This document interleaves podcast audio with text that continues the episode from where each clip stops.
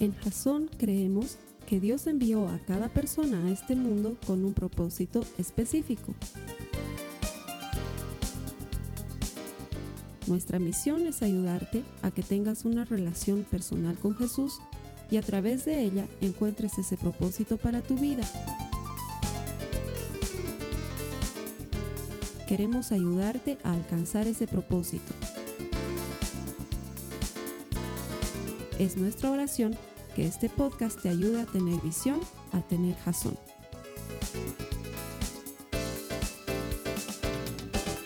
Muchas gracias, bienvenido a Jazón. Te damos gracias por conectarte a los servicios que semanalmente publicamos en internet. Lo hacemos porque estamos convencidos de que todo el que encuentra a Dios encuentra vida. Y nuestro deseo es que encuentres vida por medio de la eterna palabra de Dios. Oramos para que la palabra sea sembrada en tu corazón y dé fruto abundante. Y estoy seguro que hoy especialmente el Señor va a hablar con un mensaje especial para ti en tu corazón. Así que gracias por conectarte, bienvenido y que el Señor utilice este tiempo para ministrar tu vida con poder. A las personas que me acompañan aquí todas las semanas para predicar la palabra de Dios, les agradezco el decidir por Jesucristo, porque eso es lo que haces cuando vienes a una reunión en la iglesia. Acabas de decidir por Jesucristo. Podrías estar haciendo cualquier otra cosa y no que sea malo la verdad es que hay cosas buenas que puedes hacer, puedes compartir tiempo con tu familia, puedes destinarle un tiempo al, descanso que vaya, que muchos lo necesitamos, pero cuando vienes donde el Señor, eso también cuenta como descanso. La Biblia dice que podemos descansar en sus brazos y recuperar fuerzas en su presencia. Entonces cuando vienes a la iglesia, te abres a las promesas de Dios y las promesas son para aquellos que lo siguen y para aquellos que lo buscan. Y tú no estarías aquí si no lo estuvieras buscando o si no lo estuvieras siguiendo. Así que quiero agradecerte por estar aquí en la iglesia. El Señor va a cumplir su promesa y Él te va a recompensar. Gracias. Bienvenidos. Vamos a seguir. Y digo seguir porque yo pensaba terminar esta serie esta semana. Estamos en una serie que se llama Todo lo a ver, ayúdenme un poquito más, hermanos. Todo lo puedes en Cristo. Se llama así la serie. La serie está pensada para ayudarte a encontrar porciones de las escrituras que te ayuden a creer y a vivir la realidad de que todo lo puedes en Cristo. Todo lo puedes, pero en Cristo. Y yo pensaba terminar esta semana la serie, pero cuando la estuve preparando en la semana, el Señor me mostró que todavía tenemos tela para cortar una semanita más, podemos estirarla una semanita más. Así que esta semana hablaremos de algo y la siguiente semana, y sí, palabra de honor, la cerramos y luego cambiamos de serie. Pero esta serie está pensada para darte ánimo en medio de la dificultad, porque si tú has vivido suficiente tiempo en esta tierra como yo, te has debido dar cuenta que las cosas no siempre salen como esperas. Es más, para muchos, esta vida es un valle de sombra de muertes porque nunca salen las cosas como esperas. Y es bien difícil vivir animado y esperanzado en un mundo que te, que te está dando pateaduras todo el tiempo. Tienes problemas, tienes deudas, vienen las enfermedades, tienes conflictos y los hijos y la familia y las cosas se van agolpando y parece que el mundo estuviera complotando en nuestra contra. No sé si alguna vez has sentido como que estuvieras recibiendo una pateadura sistemática. Te paras, te pegan, te paras, te pegan, ya ni quieres pararte y en el piso te pegan, te pegan, te pegan. Y sientes que estás desesperado. Claro que sí. A muchas personas nos pasa eso. Y la idea es que desde la palabra de Dios encuentres la manera de ponerte de pie, enfrentar tus dificultades, creer y experimentar que todo, todo lo puedes en Cristo cuando Él te da fuerzas. Todo es posible para el que está abrazado de Cristo. De hecho, eso es lo que nos dice Pablo. Acompáñame a Filipenses en la cita que da pie a nuestro mensaje y a nuestra serie. Está en Filipenses 4, los versículos 11 al 13 y dice la palabra de Dios. He aprendido a contentarme cualquiera sea mi situación. Qué gran Pablo. Se contenta en las buenas y en las malas. Eso es maravilloso. Sé vivir en pobreza y sé vivir en prosperidad. En todo y por todo he aprendido el secreto tanto de estar saciado como de tener hambre, de tener abundancia como de sufrir necesidad. Y a continuación nos dice cuál es el secreto. Si me puedes ayudar a leerlo, dice, todo lo puedo en Cristo que me fortalece. Ese es el secreto. Todo lo puedo en Cristo que me fortalece. Y el tema de hoy me hacía recuerdo algo que viví muchos años atrás, cuando conocí al abuelito de mi esposa. Él se llama Don Hernán. Em, lo conocí en un momento duro de su vida, a él le habían diagnosticado cáncer, cáncer en el pecho y en el pulmón, y el cáncer se fue diseminando y se combatió muchas veces con lo que hace la medicina, quimioterapias y radioterapias y todo eso.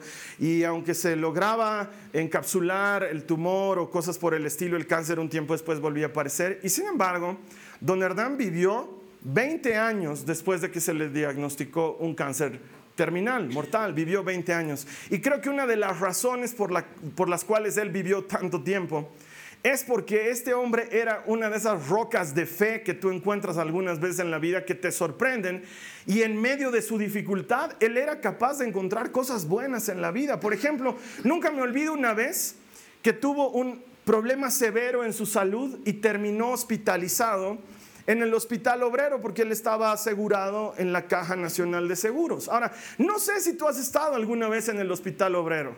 Es uno, de, es uno de los lugares que más me ha tocado visitar entrenándome para orar por enfermos porque hay una gran cantidad de enfermos. Todos están pasándola mal. Se supone que es un hospital de primer nivel, no sé cómo le llaman, tercer nivel, la verdad es que no sé bien las categorías, pero es un hospital top y sin embargo es público, entonces es muy difícil acceder al hospital, tienes que esperar meses por una cama y estás en una situación incómoda, eh, es muy raro que te consigan una habitación para ti solo, generalmente son habitaciones compartidas y las habitaciones compartidas tienen los bemoles de estar compartiendo habitación con gente desconocida que está enferma. Quiero que te imagines esa situación. No sé si alguna vez te ha pasado algo así, pero no es algo bonito, es algo duro. Y sin embargo me acuerdo que cuando yo iba a visitarlo a don Hernán al hospital, íbamos a orar por él. Entrábamos, había mucha gente en la habitación, unas 8 o 10 personas enfermas en la misma habitación, separadas apenas por unas bambalinas, y nos acercábamos a don Hernán y le decíamos, eh, don Hernán, yo le decía, ¿cómo está? ¿Cómo se siente? Y me decía, no podía estar mejor. Me decía, estoy en un hotel 5 estrellas, con tratamiento de primer nivel. Entraban las enfermeras y me decían, mira las personas que me atienden, los mejores especialistas. Y en un principio yo hablaba con la Carly, que entonces era solamente mi enamorada, y le decía, se está burlando, está siendo sarcástico. Y ella me decía, no, mi abuelito es así. Es una persona que siempre encuentra las cosas buenas en medio de las dificultades. Salía del hospital, se recuperaba de la enfermedad y le gustaba ir hasta el mercado Rodríguez, que aquí en la ciudad de La Paz es un mercado popular que queda lejos de la zona sur. Él vivía en la zona sur y se iba en micro. Y todos le reñían porque iba en micro y él decía, ¿por qué si estoy yendo en limusina de artistas? Es el vehículo más el vehículo más seguro, el vehículo más limpio y más tranquilo. Tienes un chofer dedicado solamente a ti, que te trata de primera, un asiento de primera, vista inigualable, gente incomparable. Es un buen lugar. Y yo en un principio, te soy sincero, yo pensaba que él lo decía sarcásticamente, pero conforme lo fui conociendo, me fui dando cuenta que este hombre tenía esta capacidad que pocas personas tienen. La capacidad de encontrar lo bueno aún en lo malo. E incluso si lo ponemos un pasito más allá, de llamar a lo que no es como si fuese. Y entonces la fe entra en acción.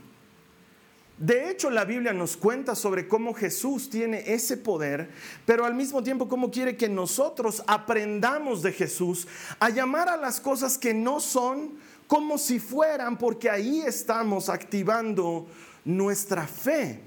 Es muy difícil hacerlo en la dificultad. Te entiendo. Te entiendo como alguien que también pasa por dificultades. Porque no sé cómo te imaginas tú mi vida. A lo mejor me ves aquí parado predicando y dices, el Carlos Alberto la tiene resuelta, hombre de fe. Este no debe pasar por necesidad. Lo mismo que me pasó alguna vez pensando sobre mi pastor o sobre, o sobre Danilo Montero, por ejemplo. Una vez estaba eh, almorzando con mi pastor y le digo, mientras tú almuerzas, yo tengo que hacerte preguntas. Entonces él estaba entrándole al sándwich. Los americanos desayunan sándwich, almuerzan sándwich y cenan sándwich, no sé cómo le hacen. Estaba almorzando su sándwich, mi pastor, y yo le digo, pregunta número uno, Craig, ¿tú sufres? Le digo. Y él se atora. ¿Qué? Me dice, ¿sufres? Le digo, ¿Tienes problemas? ¿Sufres? ¿Lloras?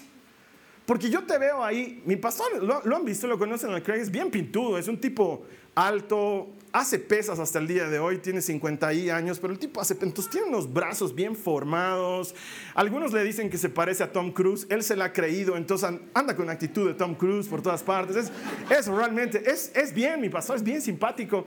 Entonces yo le digo, tú te ves ahí cuando estás predicando, todo alto, gringo, fornido, como que tuvieras la vida resuelta. Y entonces él me cuenta algo que, que no suele contar a todo el mundo y me muestra que debajo de su camisa él tenía una especie de cabestrillo para su mano y había estado lesionado por un año.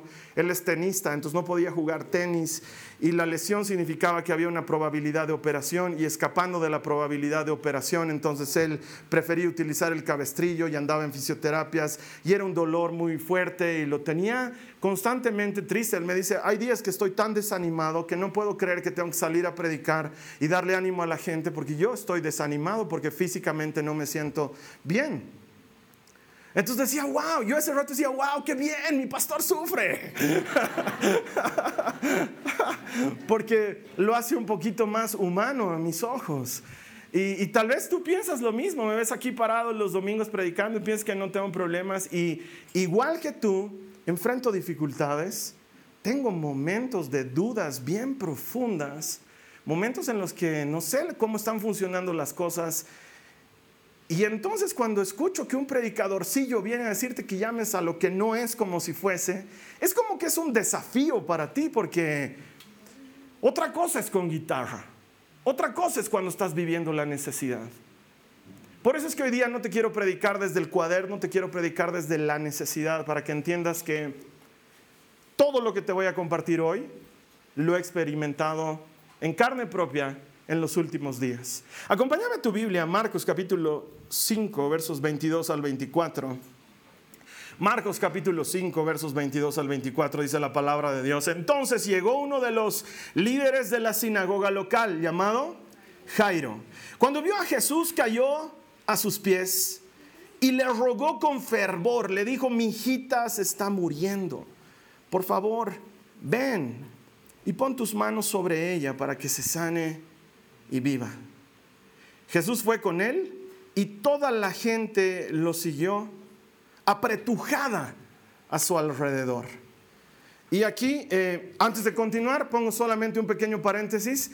Entra la historia de la mujer que tenía derrame de sangre hacía 12 años. Esta historia solo la menciono, es el motivo de la prédica de la siguiente semana y la razón por la cual la serie durará una semana más, porque quiero dedicarle toda una prédica a eso y no pasar por alto tantas cosas extraordinarias que pasan en la vida de esa mujer. Pero hoy te quiero hablar de Jairo y de su problema y de lo que sucede. Porque Jairo viene, habla con Jesús, ya de por sí eso es tener fe. No podemos decir que Jairo no, tenía fe porque nadie pide lo que no cree que va a recibir. Si Jairo va en busca de Jesús es porque cree que Jesús tiene poder para sanar a su hija. Y va y lo busca y le dice, Señor Jesús, por favor, mi hijita está enferma, puedes venir a orar por ella. Yo sé que si tú oras por ella, ella se sanará y vivirá. Eso quiere decir que la enfermedad que tenía la hija era grave, era de muerte, porque Jairo estaba preocupado porque la hija no se muera y Jesús de inmediato se para y dice, vámonos. Y en lo que empiezan a caminar, ahí viene esto que te explicaré la siguiente semana, pero que necesito mencionarlo.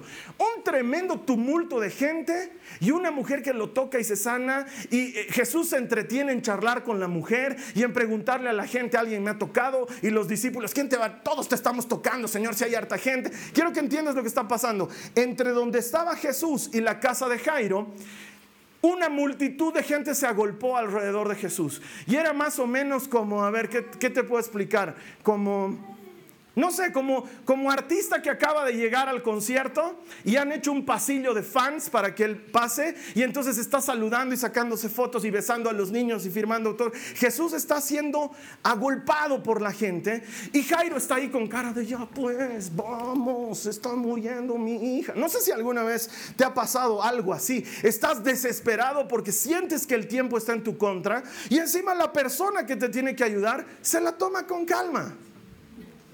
Jesús está pasando por ese lugar y ve niños y dice, oh, un niño, qué lindo. ¿Cómo se llama? Federico. Federico, qué bonito nombre. Ok, ah, lindo niño. Cuídenlo. Sí, Señor, ¿puedes sacarte una selfie con... Claro. Hashtag Jesús es mi amigo, sí, no olvides. Y mientras tanto Jairo está ahí con cara de, ya pues, no lo detengan, vamos, vamos, vamos. Y en eso Jesús todavía encuentra tiempo para decir, ¿quién me ha tocado? ¿Quién me ha tocado? Y Pedro le dice, yo, Señor, yo te he tocado. No, no ha sido vos, no seas mentiroso. ¿Quién me ha tocado? Todos estamos tocando, Jesús. Sí, pero es que alguien me ha tocado. Yo he sentido que ha salido poder de mí. Jesús está en otra. Jesús está en otra. Y es desesperante porque para Jairo el tiempo es un factor determinante. Y quizás tú hayas pasado por alguna situación similar en la que sientes que Dios se está tomando su tiempo en hacer las cosas. ¿Por qué no obra de inmediato? Llevo mucho tiempo orando por este asunto y ya pareciera que ni va a ocurrir. Llevo creyendo. Al principio estaba animado, he dicho, ah, sí, todo lo puedo en Cristo. Y he empezado a orar y le he creído, pero ya, ya ha pasado un tiempo y no, las cosas no mejoran. Las cosas no, no salen adelante. Eh, y entonces empieza a dudar. ¿Me, habrá prestado atención? ¿Se, ¿Se, habrá ubicado que necesito ayuda? ¿Habré pecado? Tal vez he pecado. Tal vez he pecado y por eso Dios no me está dando lo que le estoy pidiendo. Tal vez por eso tengo la soga hasta el cuello. Eh, entonces quiero asegurarme, Jesús, ¿he pecado? No, tranquilo, solamente estoy charlando con la gente. ¿Te acuerdas, pero quién soy yo, no? ve? Claro, Jairo, el de la hija que se está muriendo. Y sabes que estamos apurados, ¿no, Señor? Sí, ya vamos, tranquilo. Vamos, sí, vamos, pero antes, ¿quién fue la que me tocó? Señor, por favor, estoy, estoy apurado. Y este es el primer principio que quiero que aprendamos de Jesucristo. Jesús siempre llega a tiempo. Quiero que entiendas esto. Jesús siempre llega a tiempo, pero nunca llega antes. Nunca va a llegar tarde, te lo aseguro. Pero nunca va a llegar antes tampoco. Es más, no sé por qué. Todavía no entiendo el por qué. Sí sé que es parte de su personalidad y de su carácter, de su forma de hacer las cosas. No sé por qué se aguanta hasta el último minuto. Espera para llegar a ti hasta el último segundo de tu desesperación. No que estás desesperado porque ya es tarde y ya no vale la pena hacer nada. Al contrario sino porque ves como en esas películas que la bomba va a explotar en 27 segundos. Y a los 12 segundos él sigue allá afuera, no ha cortado los cables. Y tú ya estás al borde de la crisis emocional porque lo tienes ahí, no es que no está, sabes que está, pero por alguna razón todavía no ha llegado. Y es que nos imaginamos que Jesús debería llegar antes. Nos, imaginamos que Jesús debería llegar antes de que nosotros colapsemos, antes de que salgamos de nosotros mismos por nuestra ansiedad o por nuestros nervios, porque también debería evitarnos eso. Pero creo que es porque en ese momento de verdadera desesperación se desnuda quién eres realmente. Cuando estamos realmente desesperados, sale nuestra verdadera confianza y nuestra verdadera condición. A veces lo que nosotros llamamos fe, en realidad no es fe, es solamente esperanza, que no es mala la esperanza, pero que no es fe realmente. Y como no estoy tan desesperado, tengo la esperanza de que Jesús obrará. Pero solo cuando estoy desesperado, solo cuando la medicina no ha funcionado para nada, solo cuando el médico te dice ya no hay más que hacer, Solo cuando el banco ya te ha mirado con cara de lo siento, pero lo rematamos. Solo cuando estás en ese borde, en ese precipicio, ahí se desnuda tu verdadera intención detrás de todo esto. Jairo está en ese punto. No está por perder ganado. No está perdiendo algo de dinero que invirtió en un negocio. Su hija está muriendo. Y él siente que Jesús debería haber llegado un poquito antes. Pero Jesús está tomando su tiempo. Y sin embargo, el principio eterno no ha cambiado. Él no llegará tarde. Él siempre llega a tiempo. De hecho, Pedro lo dice en una segunda carta. Ustedes piensan que Dios se demora en cumplir sus promesas, pero Él no lo hace, dice Pedro. Lo que nosotros tenemos por demora para Dios es más bien paciencia, porque Él está trabajando en nosotros. Hermana, hermano, tenemos que entender esto. Por alguna razón somos impacientes con Dios. No sucede lo mismo con otras cosas. Tú te inscribes al gimnasio y empiezas a hacer pesas y aparatos y trotadora y step. Y no es que sales de tu primera sesión de gimnasio y haces la obligatoria selfie de espejo, ¿no? Levantas la polera un poco, sacas la fotografía. Y no es que después de tu productiva sesión número uno de gimnasio, ya brotó ahí uno de los six pack, uno. Entonces tú dices, hashtag buen trabajo, hashtag sigue adelante, hashtag no me doy por vencido, hashtag vida sana, hashtag el trabajo rinde sus frutos. No, ¿por qué? Porque tú sabes que no va a demorar una sesión de gimnasio. Es más, los que hacen esto, claramente, yo no, los que hacen esto saben que tarda años, que es un proceso largo, que involucra muchos sacrificios y a eso nosotros le tenemos paciencia. No nos desesperamos, no decimos, ay, ya estoy yendo una semana al gimnasio y no me ha salido mi six pack todavía creo que voy a dejar el gimnasio. No, el que quiere six pack va al gimnasio años. A veces logra three pack. Y con eso ya está chocho, porque por lo menos tres ya se notan. A veces ni pack, a veces solamente un globito ahí medio definido. Ya, es un éxito para esa persona. Y le tenemos paciencia al ejercicio. Pero a Dios no le tenemos paciencia. Con Dios queremos que las cosas sean inmediatas. Queremos que todo suceda inmediatamente, que hoy oré, hoy recibí, aleluya, hoy adoré. Amén. Así debería funcionar. Y, no es así. No sé si has tratado alguna vez de, por ejemplo, vuelvo al deporte, dominar alguna cosa en algún deporte. No funciona de la noche a la mañana. Ayer tenía un campeonato de fútbol de padres de familia del colegio de mis hijas. Pensé que no iba a llegar a participar porque he estado muy enfermo toda la semana. Entonces pensé que no llegaba a participar del campeonato, pero ayer me sentí mucho mejor, mucho menos adolorido, entonces dije, creo que puedo ir a jugar. El problema es que hace más de un mes y medio que no juego fútbol. Yo juego fútbol no como gran deportista, pero por lo menos una vez cada semana, por lo menos una vez. Cuando he comenzado a jugar fútbol dos o tres años atrás, la primera vez ha sido como cargar el mundo en mis espaldas. Al día siguiente de jugar fútbol, estaba macurcado de lugares que no sabía que existían en mi cuerpo. De veras, había lugares que no sabía que estaban ahí y ahora los sentía, físicamente estaban ahí adoloridos. Pero después de tres años de jugar todas las semanas, por lo menos una vez a la semana, a veces dos, mi cuerpo se ha acostumbrado. Ya no me macurco cuando voy a jugar fútbol. Macurca es ese dolor, esa fatiga muscular posterior al ejercicio para los que nos ven en otros países. Ya no me macurco, ya no me pasa nada.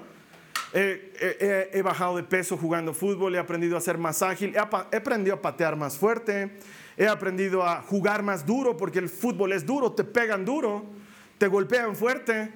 De hecho, ayer me golpearon como si fuera un toro que me embestía y luego me tiró un manazo y tú me ves sano y guapo hoy, tranquilo. Entonces, con el tiempo te acostumbras.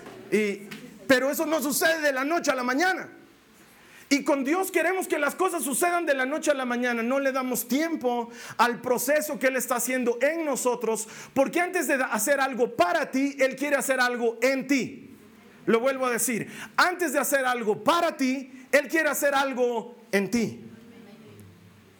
Él no solamente quiere darte lo que le pides, pero quiere que tu corazón esté listo para lo que le pides. Entonces Él va a trabajar en ti. No podemos microondizar el poder y la obra de Dios en nuestras vidas. Queremos microondizar todo porque vivimos en la era del microondas y el cajero automático, donde si necesito plata a las 3 de la mañana, el cajero me da, y si quiero lomito a las 3 de la mañana, compro lomito y como lomito a las 3 de la mañana. Lo que en otros tiempos era impensable. Si tú querías hacer una parrillada, un churrasco en fin de semana, yo me acuerdo que mi papá y mi mamá planificaban cuando yo era chico, haremos una parrillada el fin de semana ya. Entonces mi papá iba con su libretita de ahorros el viernes por la tarde a hacer fila al banco. Esas cosas existían. Y hacías fila y llegaba tu turno y tú entregabas tu libretita y en la libretita ahí anotaban lo que estabas retirando. Tenías que tener una idea cabal de cuánto ibas a gastar porque sacabas menos plata, estabas fundido. No alcanzaba para el chorizo. Así era la vida antes. Ahora, ¿quién se preocupa de eso? En media hora te da ganas de hacer parrillada y dices, hagámoslo. Y puedes microdizar el asunto porque vivimos en una era en la que todo es inmediato. Pero quiero decirte que la obra de Dios que persigue lograr algo en ti antes que darte algo a ti puede tomar un tiempo. Y no es que Jesús se demora o llega tarde, Él sabe hacer las cosas. Es como este canto de Jesús Adrián Romero. Creo que no hay algo que lo describa mejor. En su canto Él dice, Esperar en ti difícil sé que es. Mi mente dice no es posible, pero mi corazón está confiado. Mi corazón está confiado. El coro es lindo, dice, esperaré pacientemente, aunque la duda me atormente. Yo no confío con la mente, confío con el corazón. Esperar es difícil. A nadie le gusta esperar. A Jairo tampoco. Pero el Señor no va a llegar tarde.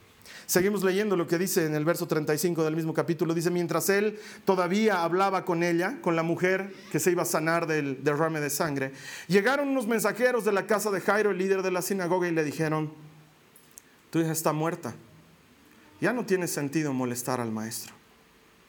Jesús oyó lo que le decían y le dijo a Jairo, no tengas miedo, solo ten. Quizás en el proceso todo empeore. Quizás en lugar de que las cosas salgan mejor, recibas un gancho al hígado de parte de las circunstancias y sientas que todo ha sido peor. Las circunstancias adversas gritan, no, no hacen las cosas en silencio, gritan. ¿Ya de qué sirve? Ya no se va a poder, ya todo está perdido. Eso es lo que le dicen a Jairo, eso es lo que él está viviendo. Y sin embargo Jesús susurra, no tengas miedo. En medio de todo ese griterío de que esto ya no va a funcionar, en, menos de todo este, en medio de todo este griterío que te dice que ya las cosas no van a salir bien porque encima empeoraron, hay una pequeña voz que sigue diciendo, no tengas miedo, no tengas miedo no tengas miedo. Esa pequeña voz sigue diciendo, solo ten fe, solo ten fe. Pero Señor, acaban de decirme que mi hija se ha muerto. No tengas miedo. Pero Señor, ¿ya de qué sirve que vayas a mí? Solo ten fe. Las circunstancias pueden ser adversas. Jesús no ha cambiado lo que va a hacer por ti. Jesús los escucha y no dice, ah, acabáramos, se murió era que no me demore. Has visto, Jairo, yo quería ir, la mujer estaba ahí ensangrentada. ¿Qué puedo hacer, Jairo? Va a estar grave explicarle a tu esposa, ¿no?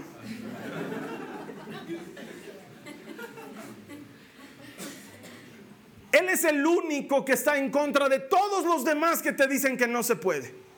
Solo hay uno que dice que se puede. Y ese es el más importante. Y a él es hay que, hay que hacerle caso. Como sabes, estuve de vacaciones un par de semanas y volví de vacaciones y al día siguiente de volver de vacaciones me enfermé de quién sabe qué. No tengo idea. No fue gripe, ni resfrío, ni nada parecido. Me tomó un par de días manejar esa enfermedad que desconocía. Se me pasó. No, no era altura, no era nada de eso. Nada, nada que se imaginen. Mentes cochambrosas.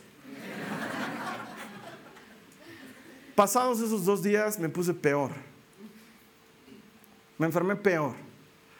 El domingo pasado llegué aquí como un sobreviviente, porque tenía que predicar, estaba aquí. Pero al día siguiente me puse peor todavía. Tanto así que tuve que cancelar todas mis reuniones de la semana, porque no podía. Mi gran desesperación es que tengo cosas que hacer y compromisos que cumplir. Esa era mi gran desesperación interna. Entonces una noche estaba muy, ya estaba muy mal. Estaba anímicamente muy destrozado y físicamente muy adolorido. Y me echo en la cama. Y estaba mal. Y la Carly se para y me dice, yo voy a orar por ti. Y se me acerca y se pone a los pies de la cama y me dice, voy a orar por ti. Y me dice, yo creo. ¿Tú crees? Me pregunta. No he podido responder. Me he puesto a llorar. No le podía decir, yo creo. Porque ya en mi cabeza me estaba imaginando quirófanos y médicos y anestesias y, cosas por las que tal vez me digas, eres un cobarde, Carlos Alberto, pero nunca he estado en un quirófano. He ido a orar por enfermos, he visto gente morirse, pero a mí nunca me ha pasado, nunca me he roto un hueso, nunca me he enfermado. No sé lo que es estar botado en cama por una enfermedad. Esta semana he estado botado en cama, era la primera vez que me pasa algo. No, no sé lo que es enfermarme. Entonces probablemente por eso soy un cobarde para enfermarme. Pero esa noche, mientras me sentía golpeado por la vida y sentía que ya no podía porque era insoportable mi dolor, la Carly quería orar por mí y me dice, ¿tú crees? Y yo no puedo responderle, no puedo. Y el Carlos Alberto se sale del Carlos Alberto y agarra un hermoso látigo y le da uno. ¿Cómo es posible que tú, Carlos Alberto, el pastor de una iglesia, no puedas responder una pregunta tan simple? ¿Cómo puede ser que tú no creas? Entonces yo lloraba porque creo, solo que no te puedo decir que creo, porque ¿y si me pasa algo peor? ¿Y si me pasa algo peor? Mis circunstancias no me están ayudando. Me están diciendo, Carlos Alberto, esto está empeorando. No quiero ir al médico, le decía a mi esposa, no quiero ir al médico. ¿De qué tienes miedo? Es que me va a decir que me va a operar. No quiero que me opere, no quiero que me toque. Pero el dolor era tan insoportable que he tenido que ir al médico. Y he tenido que vencer eso. He pasado por cosas que no te puedo relatar en detalle esta semana, pero que han sido literalmente el dedo de Dios sobre mi cabeza, aplastándome hasta que diga, Señor, escojo no tener miedo y creer, en lugar de mirar mis circunstancias que me dicen que no voy a poder. Por eso te digo que no te estoy hablando de algo que sea desde la carpeta. Otra cosa es con guitarra. Otra cosa es cuando tú tienes el hijo enfermo. Otra cosa es cuando a ti te van a rematar el bien porque tú tienes la deuda. Es otra cosa. Pero como alguien que ha pasado por esas cosas te puedo decir, Jesús sigue diciendo, no tengas miedo, solo ten fe. No tengas miedo, solo ten fe. Hermana, hermano, es lo único que te va a sostener. Nada más te va a sostener. Me gustaría decirte que cuando, cuando escuché estas palabras en mi corazón, al día siguiente me sentí mejor. No, al día siguiente me sentí peor todavía. No creía que llegaba al fin de semana. Ya estaba a punto de activar el plan Caja Negra. Aquí en Jason tenemos un plan que se llama Plan Caja Negra. Y es en caso de que el pastor muera, alguien tiene que predicar. Tengo mi testigo allá atrás. Tenemos el plan Caja Negra. Él ya sabe. Tenemos nuestro protocolo. Yo mando un mensaje, pastor muerto y listo. Ellos activan protocolo, activan protocolo caja negra y empieza a funcionar. No sé, tal vez desde ese día levanten ofrenda, no sé.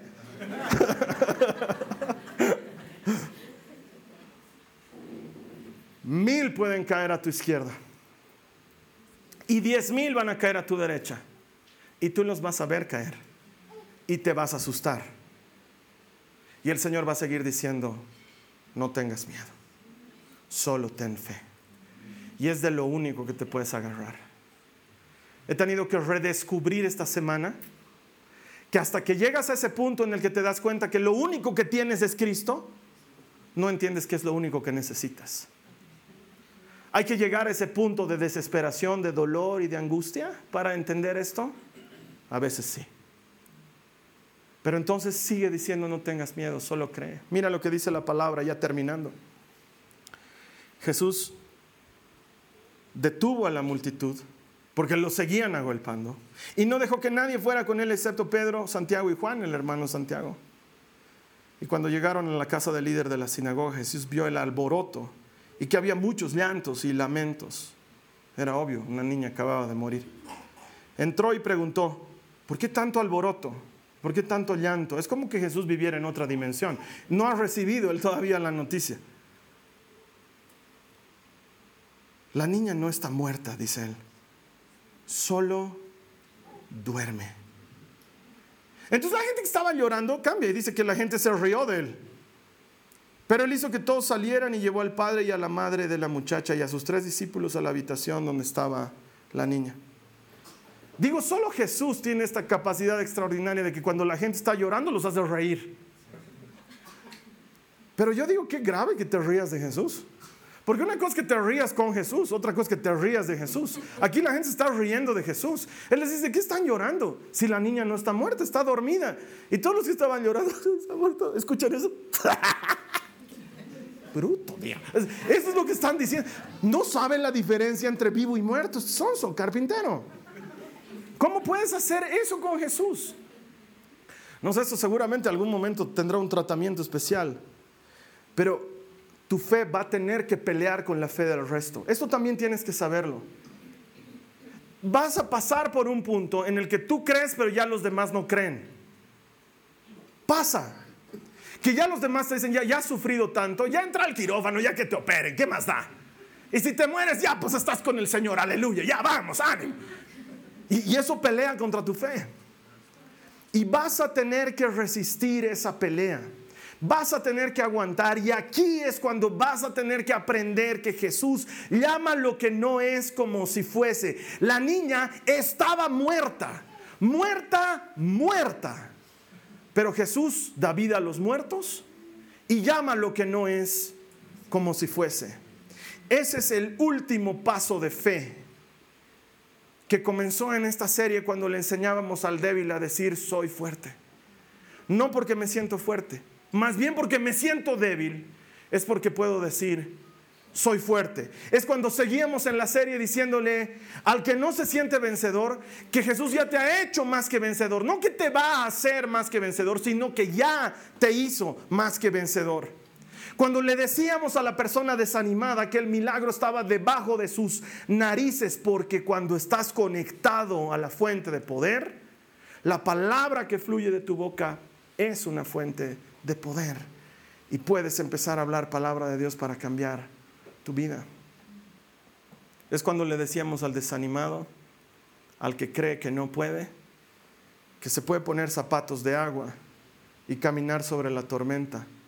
Porque de todas las cosas imposibles que podía pedirle a Jesús, le pidió la más imposible para comprobar que todo lo puedes en Cristo cuando te da fuerzas.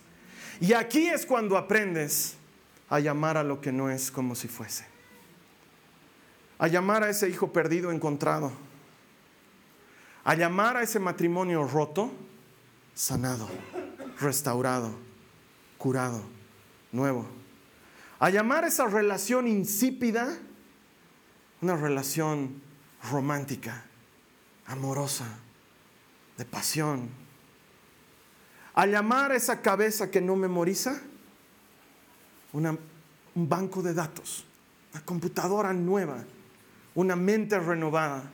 A llamar a ese cuerpo golpeado, cansado, lastimado, un cuerpo nuevo, sano, íntegro. Pero Jesús, mi cuerpo está dolido, me duele todavía. Jesús no niega la realidad, solamente le da un upgrade. Eso que tú llamas dolido, yo lo llamo sanado. Eso que tú llamas perdido, yo lo llamo encontrado. Eso que tú lo llamas muerto, yo lo llamo vivo. Él es capaz de llamar a lo que no es como si fuese, para que tú y yo aprendamos a hacer exactamente lo mismo. Entra en la habitación, toma de la mano a la niña y le dice talita cum, que significa niña levántate. Entonces la niña, que tenía 12 años, valga la aclaración, gracias Marcos, enseguida se puso de pie y caminó. Los presentes quedaron conmovidos y totalmente asombrados. Jesús dio órdenes estrictas de que no le dijeran a nadie lo que había sucedido. Y entonces les dijo que le dieran de comer a la niña. Al final del asunto, ¿cómo sucedió? ¿Tenían razón los llorones que estaban afuera? ¿Tenían razón los mensajeros que habían ido a darle encuentro a Jairo? ¿Tenían razón las dudas, los cuestionamientos y las preguntas que Jairo seguro tenía en su cabeza y en su corazón? ¿O quién tenía razón? Al final de todo el asunto, ¿quién tenía razón? El único que es capaz de llamar a lo que está muerto como si estuviera vivo. El único que te sigue diciendo ahorita, en este mismo instante, a tu problema, a tu necesidad, no tengas miedo, solo ten fe. Porque sabes que al final yo voy a tener la razón, dice Cristo. Al final yo voy a ganar. Al final yo me voy a salir con la mía. Cairo, ¿tú crees que yo voy a llegar tarde? Yo nunca llego tarde, yo siempre llego a tiempo. El milagro es extraordinario porque tenía que estar muerta para que veas que puedo hacer levantar a los muertos. Pero si llegaba y solo oraba por la sanidad, toda esta manga de llorones no hubiera entendido lo que estamos haciendo. Que podemos levantar a los muertos, aun cuando estén bien muertos y por cierto, la niña está muerta de hambre, denle algo de comer.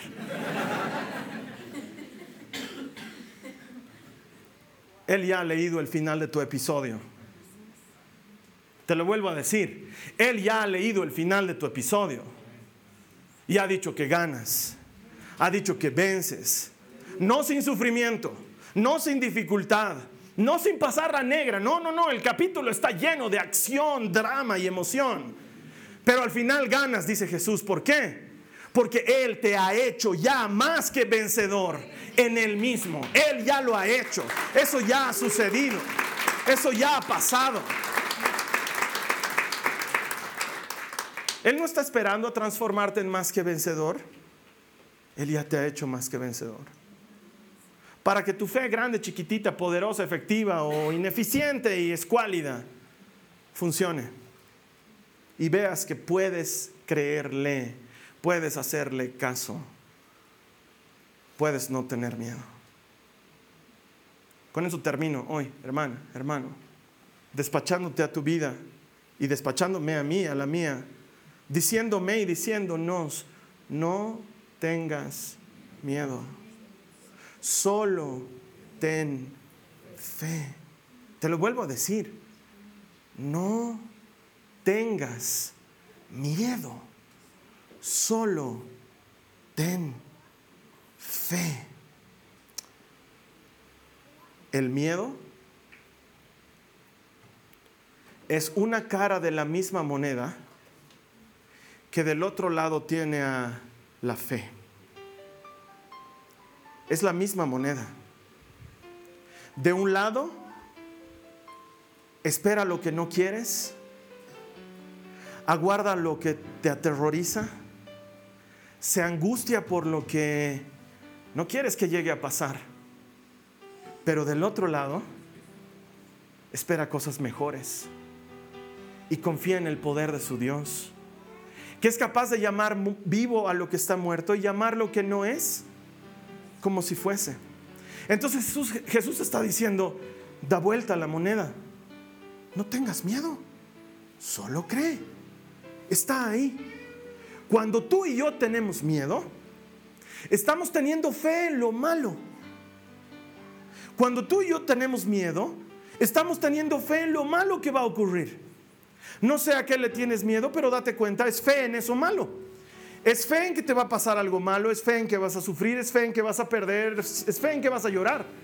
Jesús te dice, no, no, uses la fe para eso. Usa la fe para algo bueno. Usa la fe para llamar lo que no es como si fuese.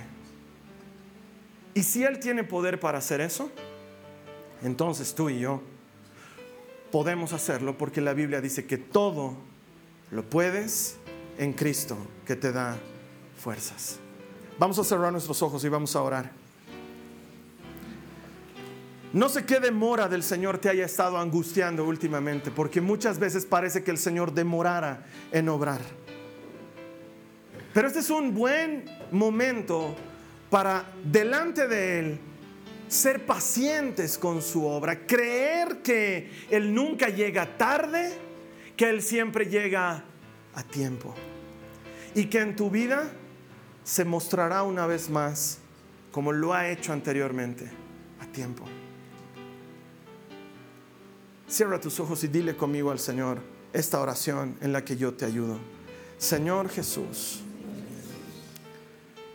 todo este tiempo he sentido que te demoras, que tardas, que lo que te he pedido no llega. Confieso, Señor, que han llegado momentos en los que he creído que no iba a suceder como yo te pedía. Pero ahora, díselo bien, pero ahora escojo hacerte caso escojo obedecerte. Y entonces, desecho el miedo. Díselo, desecho el miedo. Saco el miedo. No tengo miedo. Escojo creer.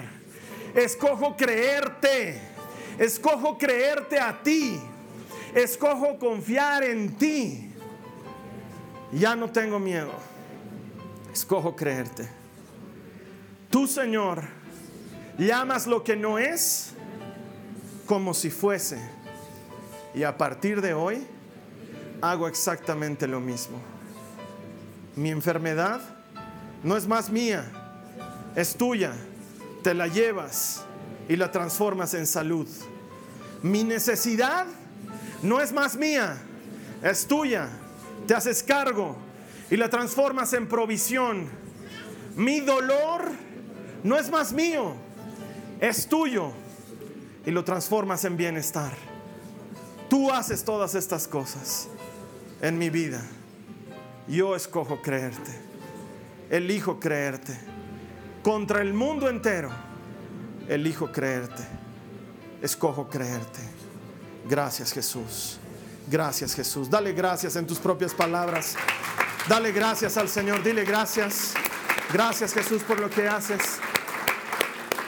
La siguiente semana vamos a cerrar, palabra que vamos a cerrar esta serie. Vamos a predicar, ya sabes, sobre qué, sobre la mujer que sufría derrames de sangre. Lo que sucede en ese interín, en este pasaje de la historia de la vida de Jairo, es pues extraordinario y por eso quiero compartirlo contigo. Así que no te olvides encontrarnos aquí la siguiente semana. ¿Qué tal si en tanto me das una manito, nos das una manito aquí? Como buen jasonauta que estás ahí conectado a las redes, ¿qué tal si copias este mensaje en un flash o en un disco o le pasas el enlace a alguien? Más, le haces llegar el link a alguien que lo necesite. Tú conoces a esa persona, yo no. Pero tú sabes que está necesitando conocer este mensaje, recibir esta palabra de ánimo.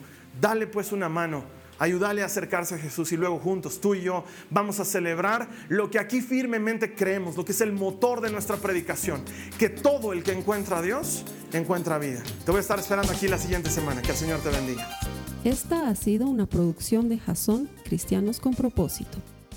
Para mayor información sobre nuestra iglesia o sobre el propósito de Dios para tu vida, visita nuestro sitio web www.jason.info. Allí encontrarás muchos recursos para animarte en tu relación con Dios, enseñanzas, nuestro blog, prédicas y mucho más. Te lo deletreamos www.jazon.info también puedes visitarnos en nuestro sitio en Facebook www.facebook.com barra Que Dios te bendiga abundantemente. Muchas gracias.